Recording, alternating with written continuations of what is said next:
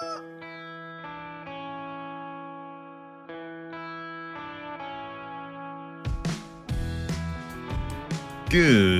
morning, baseball fans, and welcome to episode number 96 of the Morning Round Trip podcast here on October 13th, 2020.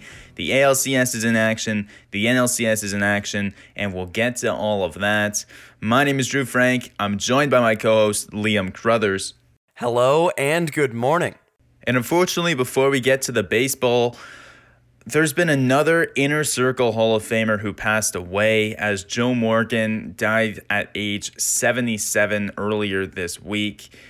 Very brutal blow, a guy that broke all sorts of barriers and pioneered in many different industries around the baseball world. His former teammate, Johnny Bench, one of the members alongside Morgan on that big red machine, said, Joe Morgan was quite simply the best baseball player I ever played against or saw. That praise, of course, couldn't come from much better a player than Johnny Bench. Joe Morgan, known on the field to many as the greatest second baseman of all time, five tool player, won back to back MVPs, 10 time All Star, won five gold gloves, finished with over 100 career baseball reference war, and was inducted into 1990's Hall of Fame class. Mentioned back to back MVP in 1975 and 1976. Cincinnati would go on to win the World Series in both of those years. And Joe Morgan, one of only three players with 200 home runs, 500 steals, and 1,500 walks. The other two, Barry Bonds and Rickey Henderson. Not so bad company there. But to many people, Joe Morgan will be known and remembered mostly as a commentator. Broadcast all across the nation for over two decades as part of ESPN's Sunday Night Baseball team, Joe Morgan went on after being a baseball player to continue to impact the game from the broadcast booth. I hearken back to a memory that I have as a seven year old child firing up MLB 2K6 on my PlayStation 2, and I'm greeted by the commentary team of Jon Miller and Joe Morgan. As a kid who grew up around not only sports but sports video games, Joe Morgan has a special place in my heart because he's the first color commentator that I was ever really familiar with. And I thought that he was tremendous, not only as a commentator in the game, but as a playable character in the game as well. And I remember uh, playing with the National League greats and the iconic chicken wing batting stance while uh, he talked about the way that he was playing the game on the field from the commentary booth. I thought it was one of the coolest things uh, about really my childhood around video games, around sports, around baseball in general. This one, like I said, a little bit deeper for me. Joe Morgan will be missed, no doubt. And Dusty Baker, we saw yesterday, spoke about how he was an inspiration to African American players and an inspiration to undersized players because, of course, remembered for his chicken wing stance and confidence he brought to the field. But at the 5'7 frame, he overcame a lot of critique that he was undersized, not ready, not able to compete. And a guy like Dusty Baker even referenced Jose Altuve on his team. Joe Morgan went a long way for making a path for guys like Altuve to find a spot. And as we talked about his broadcast partner, Jon Miller, he says Joe is rightfully remembered as a great player and Hall of Famer, and in my opinion, is the greatest second baseman there ever was. But his pioneering efforts are not always as appreciated. He was the first black or African American baseball analyst in primetime on national television, and he did that for 21 seasons.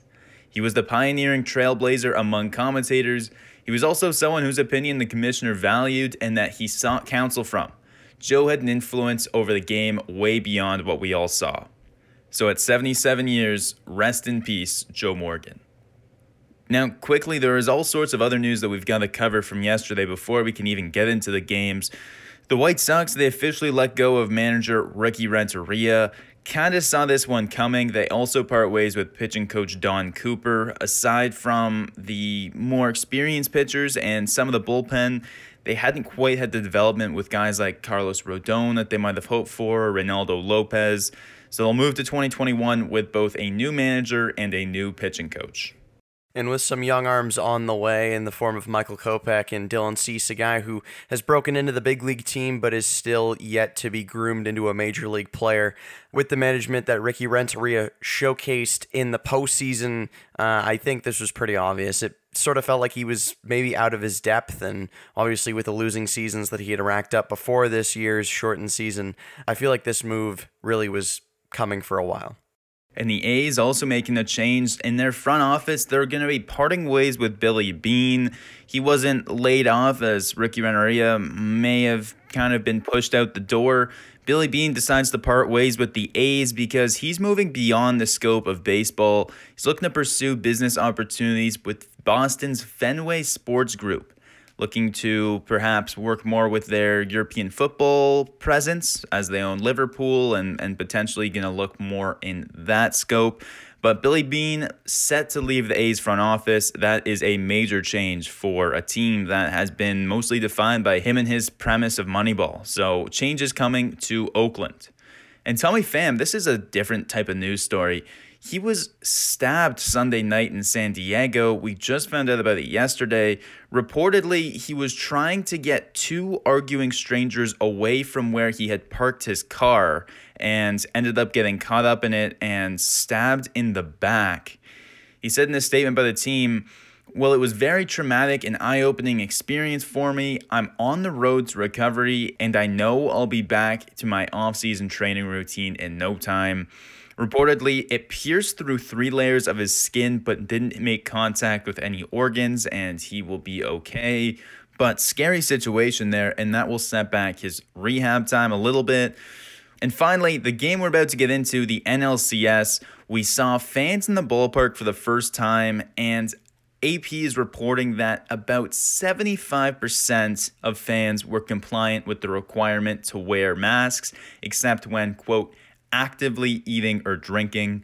75% of 10,000 people is might seem like a lot, but 25% of 10,000 people also seems like a fair amount. Yeah, it's not exactly a small number, regardless of uh, what the numbers we're talking about are especially when you consider the fact that the MLB has had less than a 0.1% positive rate for its coronavirus testing. Um, personally, I did see some fans without the masks on when they went to field foul balls or when they were interacting with each other. And that's a little disheartening because obviously the MLB has worked so hard to try to maintain the season on the pace that it's on. An outbreak right now would set things back massively, but obviously you hope that there hasn't been any transmission to any of the players. You much less hope that there's any transmission amongst the fans that are paying to be in attendance. I still don't think it's a great idea, but it was a pretty interesting game that happened on the field, even if we're not looking at what was happening in the stands. And game one here goes to Atlanta as they take it five to one. Couple changes for the Dodgers before the series started as Alex Wood and Edwin Rios both rejoined the team. We had been watching Rios. It seems like he's ready to go. He'll retake a spot on the roster and replaces Gavin Lux, who we barely really even saw in the first couple rounds. He is removed, and Terrence Gore is removed as well to make space for Alex Wood. Gore had not appeared at all, so a couple changes there for the Dodgers. The Braves completely unchanged, although their plan might change as in only the second inning, Adam Duvall fouled a ball off himself and hurt his left oblique. Brian Snitker said after the game, I don't expect the outcome to be good. He popped it. Usually you see managers saying, we'll wait and see, we're waiting to hear back. Him just straight up saying that he doesn't expect it to be good. Probably not the greatest sign. Cristian Pache took over for Duvall, but for someone that only has four plate appearances of major league experience, that's a big blow for the Braves if they lose Duvall. Brian Snitker has no time for your subtleties. He is going to tell it like it is. Uh, we saw this when he was talking about Soroka. We saw it when he was talking about Fried near the end of the regular season. And we see it here again. Cristian Pache going to have an interesting welcome to the major leagues because with only four plate appearances in the major leagues, like you said. Uh, it looks like he's going to be slotted in as an everyday starter, and especially in a championship series when you're working so hard to try to get back to the World Series. Um, that's an interesting move to make for sure. For Adam Duvall, though, it's a really rough scenario because he had been one of their most reliable players in this postseason push, along with Travis d'Arnaud, as weird as that is to say. Two guys that you didn't really expect to be the front runners for players who were going to be key contributors. Obviously, we gush about Ronald Acuna Jr., Ozzy Albies, and Freddie Freeman, but those guys, you know, they've been postseason performers, and you see that pretty much from every team every year. You see those guys that step up out of nowhere when the uh, the stars either aren't producing like they're supposed to or are a little bit behind schedule. Nonetheless, though, this game was fun to watch. That's for sure because Walker Buehler and Max Fried pretty much went pitch for pitch. Buehler puts up five innings of three hit ball only one run against, five walks, which is a little concerning, to seven strikeouts with one home run allowed, and that solo home run was allowed to Freddie Freeman, the aforementioned. And Max Fried, six innings, four hits, only one run against for himself two walks to nine strikeouts, and he had one home run allowed as well. But that was to Kike Hernandez, not a guy that we expected to be hitting the ball out of the ballpark. His first start of the postseason after being relegated to the bench during both the wild card series and the divisional series. Uh, and then from there, the bullpen's pretty different. Pretty, pretty different. Uh, Atlanta's was strong, and Los Angeles's wasn't. And quite simply, that was the difference maker. Atlanta's three innings combined between the bullpen, zero hits, zero runs, zero walks, and a strikeout, as perfect as you can get. The Dodgers, they combined for an extra inning. They go four innings of five hit, four run, two home run allowed ball, where it started out fine, and Roberts pulls Buehler around the 100 pitch mark and he leaves two guys on base with nobody out in the sixth. You worry maybe this could be where Atlanta tries to really blow this game open 1 1 at the time. Graterol comes in, inherits that situation, gets three outs in a row, runs, do not score, stays 1 1. The bullpen would load the bases in the eighth, but get out of it. Still no damage done. But the ninth inning is where the damage came through a four run spot for the Braves. A Riley solo shot made it 2 1. That would be the eventual game winner. But then Acuna drove in a run for insurance, and Albies with a two run shot made it 5 1, where this game would finish. The Dodgers, they take their first loss in nearly 20 days, as they hadn't lost since September 23rd. They start this series out down 0 1. I kind of expected this. I had the Braves winning game one. I had the Dodgers coming back to win the rest of the series. But certainly, if they were able to get that start from Walker Buehler and get to Fried at least to keep it even, it went to the bullpens, I thought the Dodgers' depth would come away with one here. But just choke performance from the bullpen, which we've seen a couple times now from the Dodgers, maybe not as infallible as we might have thought. Yeah, no, that's for sure. And you look at the opposite side, the Atlanta Braves pitching staff has been pretty much untouchable, and that's not me using superlative, that's the numbers talking. Their pitchers combined have an ERA of 0.93 in the postseason. That's the second lowest for any team through their first six games in the postseason ever and that is really impressive. They've got Ian Anderson on the mound for them today, and it'll be interesting to see how the Dodgers try to attack him after not being able to muster much against the pitching staff yesterday. And so a 1 0 lead for the Braves and a 2 0 lead now for the Rays as they knock off Houston 4 2. Morton and McCullers both very strong. I mean, Morton goes five shutout innings, and the Rays are able to keep the lead as the bullpen comes in. Hard to argue with five shutout innings. You could say he was the better pitcher. McCullers does allow all four runs that the Rays score here, but I think there's a, a clear argument that he was stronger than Morton in this one. He does allow two home runs, and no way around that. Those two runs made the difference here. One a solo shot to Zunino, and one a three run shot to Margot. But all three runs on that Margot home run were unearned after Altuve spiked the ball that would have ended the inning misses a throw from shallow right field.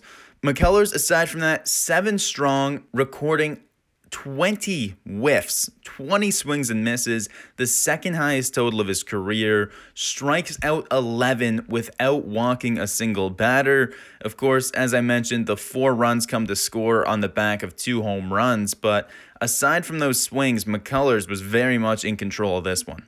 And Jose Altuve, not really a guy that you expected to be the cause of those errors because throughout the regular season, he had 20 at second base during the regular season. That was one of the best marks in the league.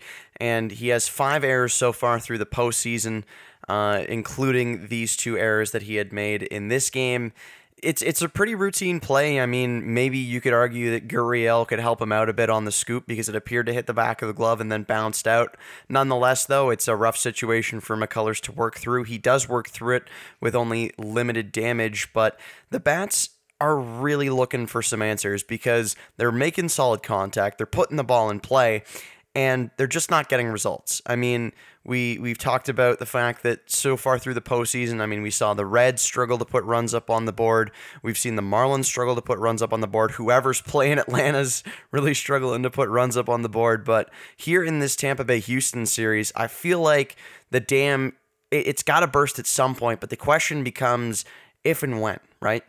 Because you look at the number of runners that Houston has left on base, you look at their expected batting average in this one. I mean, Houston's mark of 357 to Tampa Bay's 167. I mean, you can tell that there's a disparity there. You can tell that Tampa Bay isn't making as much solid contact as Houston. They're not getting as many runners on base, but it's those clutch situations. I mean, you look at the ninth inning in this one, you have a scenario where Nick Anderson comes in, arguably Tampa Bay's best reliever, and in a bullpen that's stocked full of guys who can go. That is impressive to say the least. And through three pitches, he has two runners on base all of a sudden. He needs a mound visit. Eventually, the bases are loaded for George Springer, and he grounds into a double play. Only one run scores. I mean, just an absolute momentum killer, especially with the bases loaded and none out.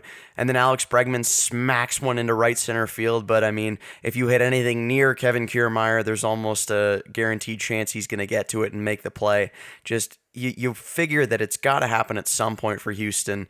I think it happens today, but man, a rough go of things so far in the series. And a big difference between these two were the defenses. I mean, we talked about Altuve's error at length. Joey Wendle, Willy Adames, phenomenal on that left side of the infield.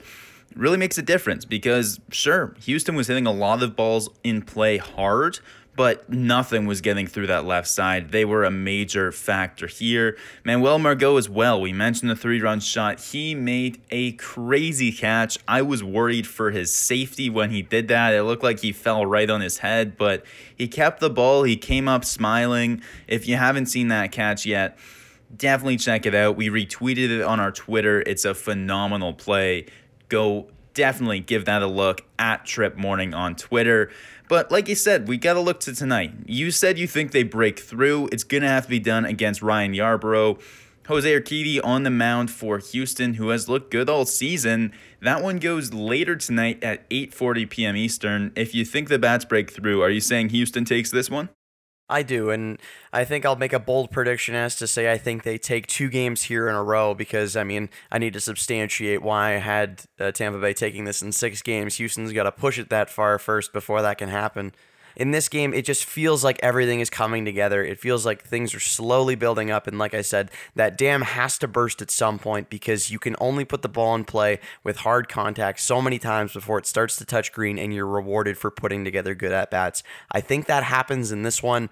Uh, and Urquidy, I mean, he's had a, a problem with the long ball so far in the postseason, but I mean, other than uh, that game against the Oakland Athletics, I think he's been very strong. He's a guy that I think they can rely on in this one. Uh, but if he doesn't go as deep as they need him to, and if he can limit run production, I think Houston's going to use that momentum and take this game from Tampa Bay. I'll stick with Tampa Bay just because I feel like if you think their bats are due, how about Tampa Bay? They've been hitting the long ball, but we haven't seen as much really dropping in for them. I'll go Tampa Bay, but like a lot of people say, a series doesn't really start until a team loses at home. Tampa took both of their two home games at Petco. Certainly, the other series has started then because the road team Atlanta took game one.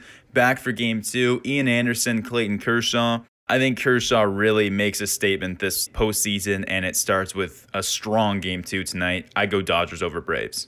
10 postseasons, no rings is what is staring Clayton Kershaw in the face. And I think he's sick to death of people telling him that, not only on Twitter, but everywhere else in the media, because you know that they're talking about it. And I think the Los Angeles Bats come around. I think they'll start to figure out a way to attack this Atlanta pitching staff, who has been so, so good in the postseason so far. Well, that's it for our show today. Like I said, check out that Margot catch on our Twitter at Trip Morning. You can find us as well on Instagram at Morning Round Trip. For Drew Frank and Liam Carruthers, thank you for listening and have a great day.